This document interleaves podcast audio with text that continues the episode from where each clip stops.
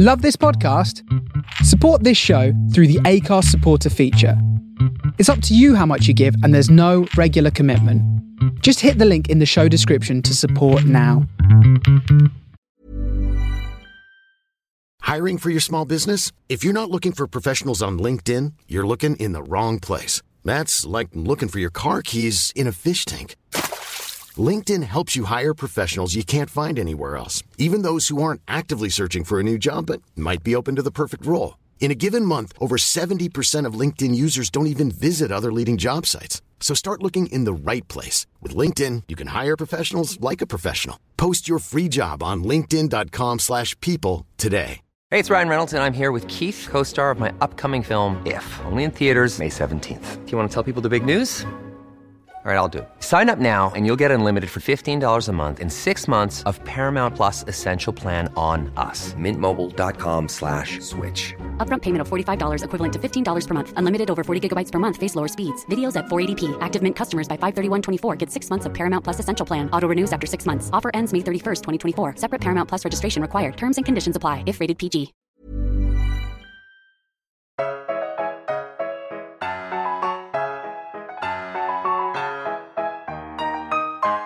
Hi, and welcome to Archive Sleuth, the podcast in which I, Georgina Asfow, ferret around in the archives to unearth stories of the extraordinary in ordinary past lives. This is episode 2 of Seduction and Scandal in Edwardian High Society. If you haven't already done so, I suggest you pause here and go back and listen to episode 1 first. By the end of the last episode, it was January 1910, and 24 year old diplomat Sir Coleridge Kennard, known as Roy, was serving as a junior secretary at the British legation in Tehran. Roy had been ordered to Iran at short notice the previous summer by his Foreign Office superiors determined to separate him from the married woman he was having an affair with. That woman, Yoy Buckley, was now living in Rome, Within months of meeting Roy, she had chosen to leave her two children and now waited for her divorce to go to court. We know all this because the Foreign Office carefully collected every scrap of documentation relating to Roy and their attempts to split him from Yoy. Every letter, every telegram, every report by embassy staff removed from official business to interfere in this private affair. The final file, now held at the UK National Archives, runs to over 150 pages. It is this remarkable detail, this peculiar obsession by a government department in the private life of a new and very junior member of its staff, that fascinated me. Was this standard policy to prevent all staff being embroiled in scandals? Or was Roy a special case? Whatever their reason, separating the couple by a distance of around 2,000 miles, initially made no difference to their feelings or intentions. Roy kept in touch with Yoy with regular letters, reassuring her of his devotion and his wish to marry her as soon as she was divorced. But then, after a letter dated 1st of January, Roy abruptly fell silent, and into the void stepped rumours. Rumours that Roy had changed his mind that he no longer wanted to marry Yoy, that he would contest her husband's allegation of adultery. And then there were more than rumours. On January 14th, just two weeks after Roy's last letter, it was confirmed to Yoy's solicitors that Roy would defend himself in the divorce suit. Unbeknownst to them, a flurry of telegrams had flown between Tehran and London the day before. The first was sent by Mrs. Carew, Roy's mother. Case probably in Monday. Will you defend it? Last chance. Urgent. Mother. Roy obediently replied the same day. Yes, wish to defend it. He communicated the same to his lawyer, Mr. Holman. Will agree to my mother's wishes for defence if still possible. So, at the eleventh hour, Roy had changed his mind. Why? What had happened in the previous thirteen days? Yoy's lawyers hadn't a clue. Roy's change of direction was so sudden that they doubted he was acting according to his own wishes. The controlling hand of his mother must be at play. The only way to remove her grip was to reassure Roy. Your mother absolutely powerless if you refuse defence, the solicitors telegraphed. They were right, and Roy's lawyers knew it. On the 15th, they telegraphed him To defend, you must file answer denying allegations misconduct or countercharging connivance of petitioner or collusion between petitioner and respondent. Your mother and Lewis, his mother's renowned society lawyer, have no evidence against husband and wife. Can you truthfully allege collusion or connivance? In other words, Roy had to prove that his and Yoy's affair had been masterminded by the Buckleys to provide an excuse for them to get divorced. But Roy could not prove this. After five days' silence, he replied, Have no evidence, was counting on mothers. Do all you can, take any step you think expedient for me. The case had to go undefended. Yoy knew nothing of these back and forth telegrams. The first firm news she had was a confirmation at the end of January that Roy was not defending the case. Her faith in him was restored. Believe in Roy whatever you do, she wrote to her solicitor. Remember, I say he has been trapped. No one on earth can shake my belief in him, and I know I am right. A week later, on the 7th of February, the Buckleys' divorce went to court. The proceedings lasted 11 minutes. A decree nisi was pronounced, and custody of their daughter and son granted to Captain Buckley. With the divorce confirmed, Yoy waited expectantly for word from Roy, for a letter of joy, for a telegram saying he was on his way to her. But nothing arrived. Meanwhile, in London, rumours continued to abound that Roy did not want to marry Yoy. Her solicitor refused to believe this gossip, but was anxious to reassure his client. For some time past, he wrote to Roy in early February, everybody has been telling Yoy and me that you are tired of the situation and have determined to abandon her to her fate. I do not believe that there is one shadow of truth in this, not only having regard to the ethical impossibility of any man behaving in such a way to a woman whom he ever even pretended to care for, but also having regard to what we know of you and your letters. He ended, I repeat that I agree with Yoy in trusting you implicitly and in believing everything that you have said in your letters to her. But the time has come when I must tell you what has been done and said in your name, and must have your explicit repudiation of the things they have tried to saddle upon you. If by any horrible chance there should be any truth in what they say, I ask you, as man to man, to write and tell me that you have changed your mind and intend to leave Yoy to face the fate which you have forced on her. Nothing short of this, in your own hand, will ever shatter her belief in you. The weeks ticked by. Roy did not reply to the letter. He did not write to Yoy. Despite his silence, Yoy wrote to her solicitor that she would not believe he had left her until he told her so to her face. On the evening of Saturday, the 19th of March 1910, Britain's envoy to Iran, Sir George Barclay, was enjoying a small dinner party at the legation in Tehran when he was handed a note requesting him to go to his study. There he found his secretary Roy, who, according to fellow secretary Lancelot Oliphant, was quite unnerved with fear Roy had been dining at his own house with a friend when he was told that a lady was in his sitting room asking to see him. It was Yoy. After two months, she had given up waiting. She had travelled 2,000 miles by train and boat to see him. But Roy would not see her. He snuck out of the house and ran to the British legation to seek refuge. Barclay assured Roy he had done right. A note was sent back to Roy's house to inform Yoy that Roy would not see her and by eight o'clock the next morning, Roy was packed off on a hunting trip. To avoid Roy's whereabouts being discovered, the address of his destination was divulged only to Lancelot Oliphant, who, for added security, agreed to only communicate with Roy via his groom. We know of these elaborate arrangements because Oliphant would later write a detailed 20 page report for the Foreign Office about Yoy's visit to Tehran. Hardly standard Foreign Office business, but an assignment which Oliphant appears to have taken to with relish. On the day that Roy left Tehran, Oliphant called on Yoy at her hotel, accompanied by the envoy's wife, Lady Barclay. They carried with them instructions to tell Yoy that Roy never wished to see her again, and a letter addressed to Lady Barclay confirming the same in writing. Oliphant reported that Mrs. Buckley said the matter was quite inexplicable. She was most calm and collected, said she had received letters from Kennard dated up to 1st of January 1910, all in the same strain. Since then, none. His conduct was unintelligible, unless he had been prejudiced against her.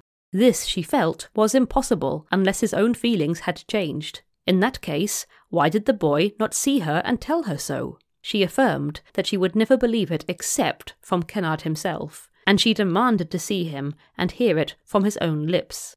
Oliphant and Lady Barclay pointed out that Kennard's two month silence, his abrupt departure, and the letter to Lady Barclay all proved that Roy's feelings had changed. But Yoy was undeterred. She must see him, and declared if he were really a blackguard and not influenced, she would have to shoot him. Yoy left that particular part of the conversation out of her own account of this meeting. A few weeks later, she would write to Sir Charles Hardinge, who you may recall from the first episode was the most senior civil servant at the Foreign Office. She complained to him of her treatment in Tehran, particularly at the hands of Lady Barclay, who was rather heartless, and Oliphant, who prides himself on being clear headed and hard. In that first meeting, they kept suggesting that I should leave at once. I had only just arrived, and was very tired after nearly two weeks' continual travelling. Lady Barclay and Mr. Oliphant came to the hotel about four times, trying to persuade me to go away. I cannot understand why, as it was an entirely private affair, and anyone else would have refused to have mixed themselves in it. Lady Barclay could not have thought that her visits to my hotel were unnoticed, or that a minister's wife could interfere in such a matter without her interference being looked upon as something semi official. The situation was getting awkward for the legation, Sir George Barclay attempted some damage control by telling Yoy that he could not interfere in private matters when she asked him for help. But the visits of his wife and secretary continued, and Barclay himself was not a mere bystander. The day after Yoy's arrival, Barclay telegraphed to Hardinge Mrs. Buckley has come to Tehran, but Mrs. Carew need not worry. Kennard refuses to see the lady and is determined to have nothing to do with her. I have sent him away shooting, and am trying to get Lady to return to England. You might tell Mrs. Carew. Mrs. Carew, as we heard in the last episode, appears to have been instrumental in getting her son posted abroad to separate him from Yoy. Hardinge responded, You might tell Kay that I am pleased with his attitude, and that he is keeping his promise to me, which I knew he would do. You might let me know when the lady has safely left. I hope it will be soon. But persuading Yoy to leave was proving difficult. On one of Oliphant's visits, Yoy told him she intended to stay in Tehran, as it was proving interesting. She also insisted that Roy must marry her, and repeated her threat to shoot him if he did not. When Oliphant, in his words, called her attention to the gravity of the statement, she replied that she was talking like a mad person and of course never meant it. On the 23rd of March, Barclay telegraphed to Hardinge again. Mrs. Buckley has been giving us a terrible time. She insists on staying on, and thinks, or professes to think, that we are preventing Kennard from seeing her. Letters from Kennard written to my wife to read to her have not convinced her. What's more, he wrote that Roy's refusal to see her is making very bad impression, and she has enlisted a good deal of sympathy. By now it was clear the only way to persuade Yoy to leave was to grant her wish for a meeting with Roy. From London, Hardinge gave his consent. We have done our utmost to help Kay, and we still hope that he has broken entirely with the lady. But we think that, under the circumstances reported by you, it must be left to Kay's judgment as to whether he sees the lady or not. If he decides to do so, it seems very desirable, for his own sake, that it should be in the presence of witnesses. For the purposes of an interview, if Kay decides to have one, I absolve him, for the time being, from the promise which he gave me to have nothing to do with the lady. This message, and the earlier telegram from Hardinge, are the first mentions in the Foreign Office file of Roy making a promise, presumably before he left London, that he would break with Yoy. He had not mentioned any promise to Yoy, and his letters to her until the 1st of January certainly do not abide by such a promise. So either his promise to Hardinge had been insincere, or he had been misleading Yoy for months. Roy returned to Tehran on the evening of Wednesday, 23rd of March, emboldened by Hardinge's blessing and a message from Oliphant that Yoy had promised to stay out of Roy's way until he came to her. That same night, Oliphant and Lady Barclay went to see Yoy again. They arrived at her room at 10:30 and found Yoy ill in bed. Undaunted, they tried to persuade her to promise to leave Tehran as soon as she had had her meeting with Roy. Yoy refused. In Oliphant's words, now that Tehran was interesting and the hotel more comfortable, she might not wish to go. There was some paper on the bed, which Oliphant handed to her, asking her to put in writing her agreement to leave after seeing Roy. She began to write at my dictation, Oliphant reported, but suddenly stopped, tore it up, and said she would not be bound. Unable to get Yoy to cave, it was finally agreed that Roy would come to see her at 5 pm the following day. It would be the first time Roy and Yoy had seen each other since July the previous year. On that occasion, Roy had fervently pledged his devotion to Yoy and wrote a letter in her presence saying he would kill himself if she left him. Their meeting in Tehran could not have been more different. For one thing, they were not alone. Lancelot Oliphant was there, as a witness, and, as was his custom, Oliphant reported on all he saw. Kennard explained in cool, calm words that his decision was irrevocable, that all feelings he had ever had were changed, that it was not his mother's words which had influenced him, but incontrovertible proof had convinced him that he had been deceived by her. Mrs. Buckley protested her love and demanded his reasons. Kennard referred her to the lawyers, and after a most painful interview, prepared to leave. She appealed to me to stop him and to make him say what had changed him. On leaving the room, she threw herself down in despair, but recovering, got between him and the main door of the hotel across the courtyard, and demanded the continuance of the interview. Kennard was thus cut off from escape, and for three quarters of an hour merely repeated his words that all feelings he had ever had had changed to those of horror of her. He told her that he was taking action against her, and finally, in order to escape, agreed to tell her the nature of the action if she gave him her word to go up the steps and, having heard his decision, to remain quiet and not impede his egress. She did, and he told her it was for collusion. If Roy's change of heart was due to believing Yoy had deceived him, then whatever proof convinced him of this must have been presented between the 1st of January, when he last wrote to Yoy, and the 13th, when he declared his wish to defend himself in the divorce case. Whatever this proof was, it had not been sufficient to bring a case for collusion in January, yet it was evidently sufficient for Roy to remain convinced of her deceit two months later. So, was there any proof? One possible scenario is that whatever he had been shown had been fabricated by his mother. This appears to have been Yoy's deduction. According to Oliphant, she was relieved when Roy accused her of collusion, saying, Thank God! Now it will be proved false. Roy's explanation also gave Yoy a glimmer of hope that he had been manipulated and could still be convinced to come back to her. As she wrote several days later to Hardinge, I still believe in Sir Coleridge, and that it is not from any base motive that he behaved as he did. His rage when we met was very real, and I know he has been made to believe, as he said, that I did not care for him and that there was collusion. So even after hearing from Roy's own lips that their relationship was over, Yoy refused to accept the new reality. Nothing that they say will make me doubt him, she wrote to Hardinge. I consider that he is the victim of a plot almost as much as I am. If he has been weak, he has been helped to be so by the attitude of the people around him. Yoy stayed in Tehran for another week, but Roy refused to see her again. On the 2nd of April, a relieved Barclay telegraphed Hardinge to inform him that Yoy had finally left. She wrote her letter to Hardinge from Baku, in present day Azerbaijan, then in the Russian Empire, a stopping point on her journey back to Rome. She finished her letter by urging Hardinge to persuade Roy to come to her and discuss this matter of my life quickly. But Roy never did go to Rome. As far as I am aware, he never wrote to Yoy again. Nor did he bring a case of collusion against her. That conversation at the hotel gates was the last time the pair ever saw each other. By the 15th of June 1910, Roy was confident that Yoy was out of his life for good. He wrote to Hardinge, The affair was finally terminated. I hope I may be able some day to show you how I have appreciated your kindness towards me. I like Tehran immensely, and I find the work and the life here very interesting. It was almost exactly a year to the day since Roy and Yoy had run away from Paris together, since Roy had posted Hardinge his resignation letter.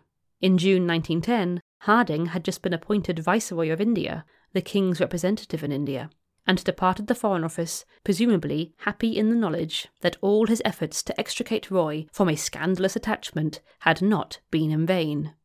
So, why had Roy's feelings changed in such a short space of time?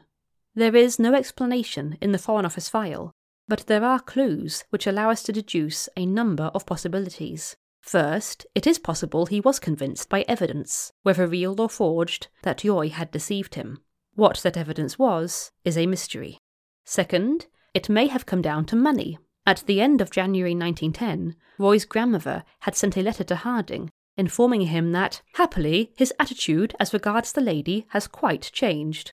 Although he settled £13,000 on her before leaving for Tehran, and although she lived in his furnished apartment, she has since made further demands for money. As a result, Roy now happily sees things in their real light. There is no other document in the file to corroborate the grandmother's claims. A third possibility is that Roy had fallen out of love with Yoy simply because that was in his character. The intensity of his passion, the possessiveness in his love letters, the threats of suicide, combined with the fast pace of their relationship, all suggest Roy was the sort of person who could fall out of love as quickly as he fell in love. Which leads us to the fourth possibility. Roy had fallen for someone else.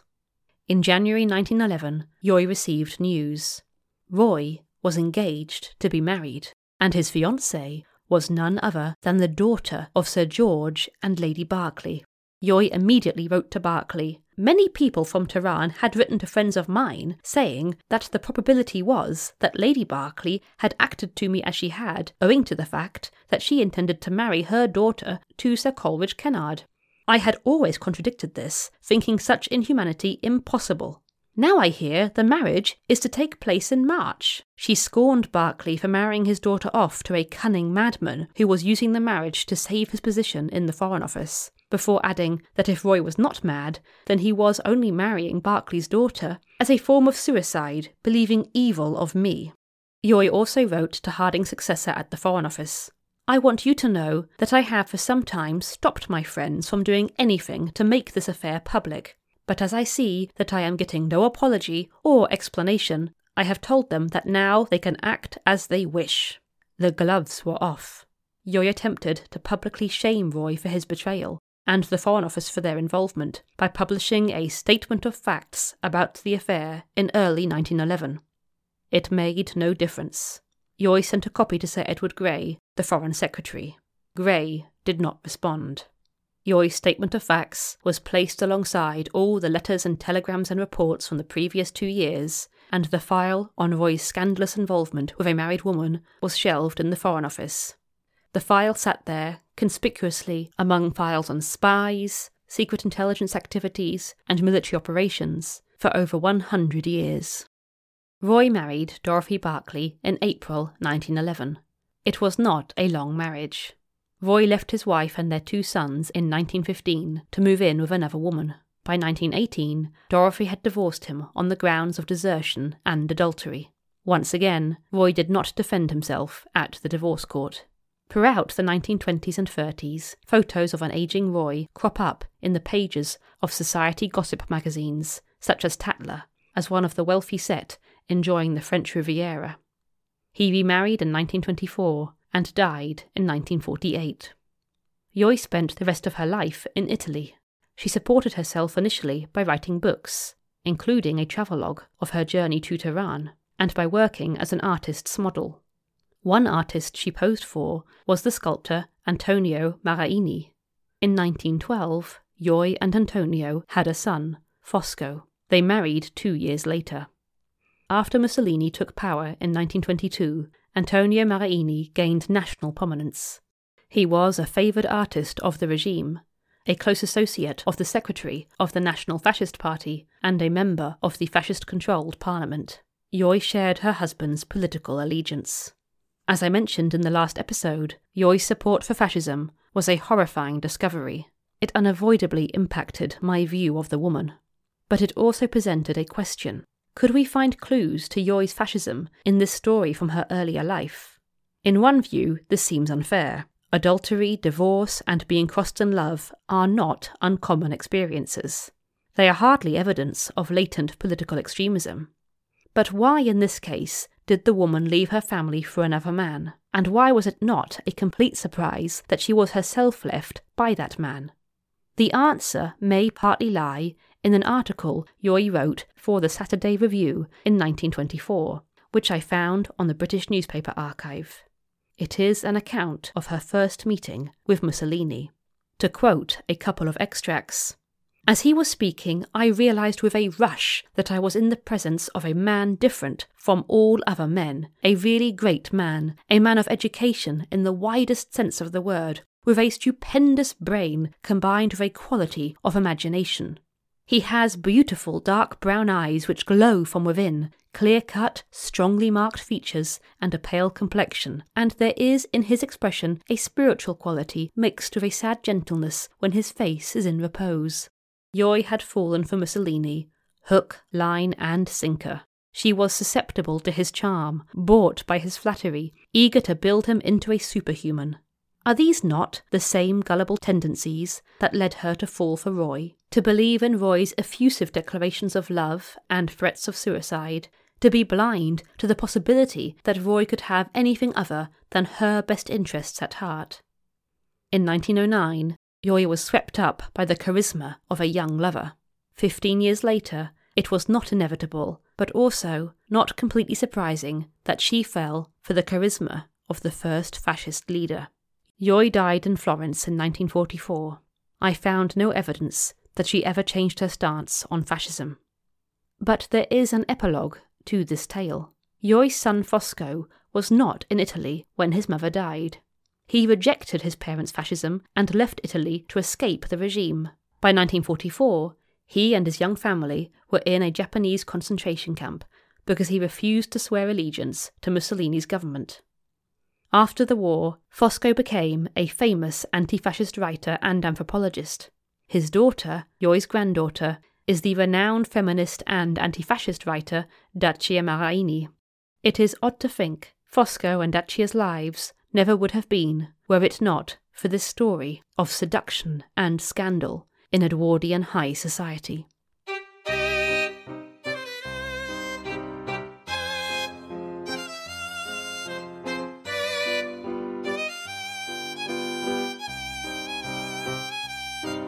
Thank you for listening to this episode of Archive Sleuth. I'll be back with a new story from the archives on Thursday, 24th of February. Please subscribe to Archive Sleuth wherever you like to listen so you don't miss it.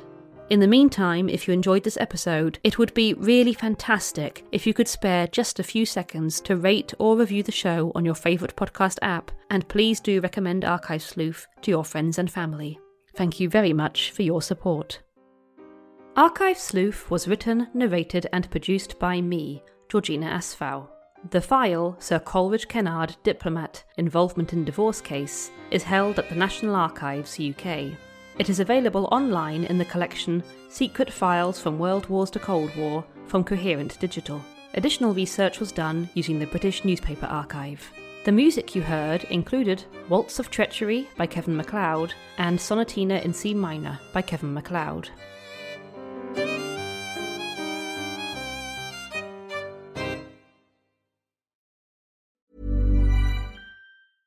Hey, it's Danny Pellegrino from Everything Iconic. Ready to upgrade your style game without blowing your budget? Check out Quince. They've got all the good stuff shirts and polos, activewear, and fine leather goods, all at 50 to 80% less than other high end brands. And the best part? They're all about safe, ethical, and responsible manufacturing. Get that luxury vibe without the luxury price tag. Hit up quince.com slash upgrade for free shipping and 365 day returns on your next order. That's quince.com slash upgrade.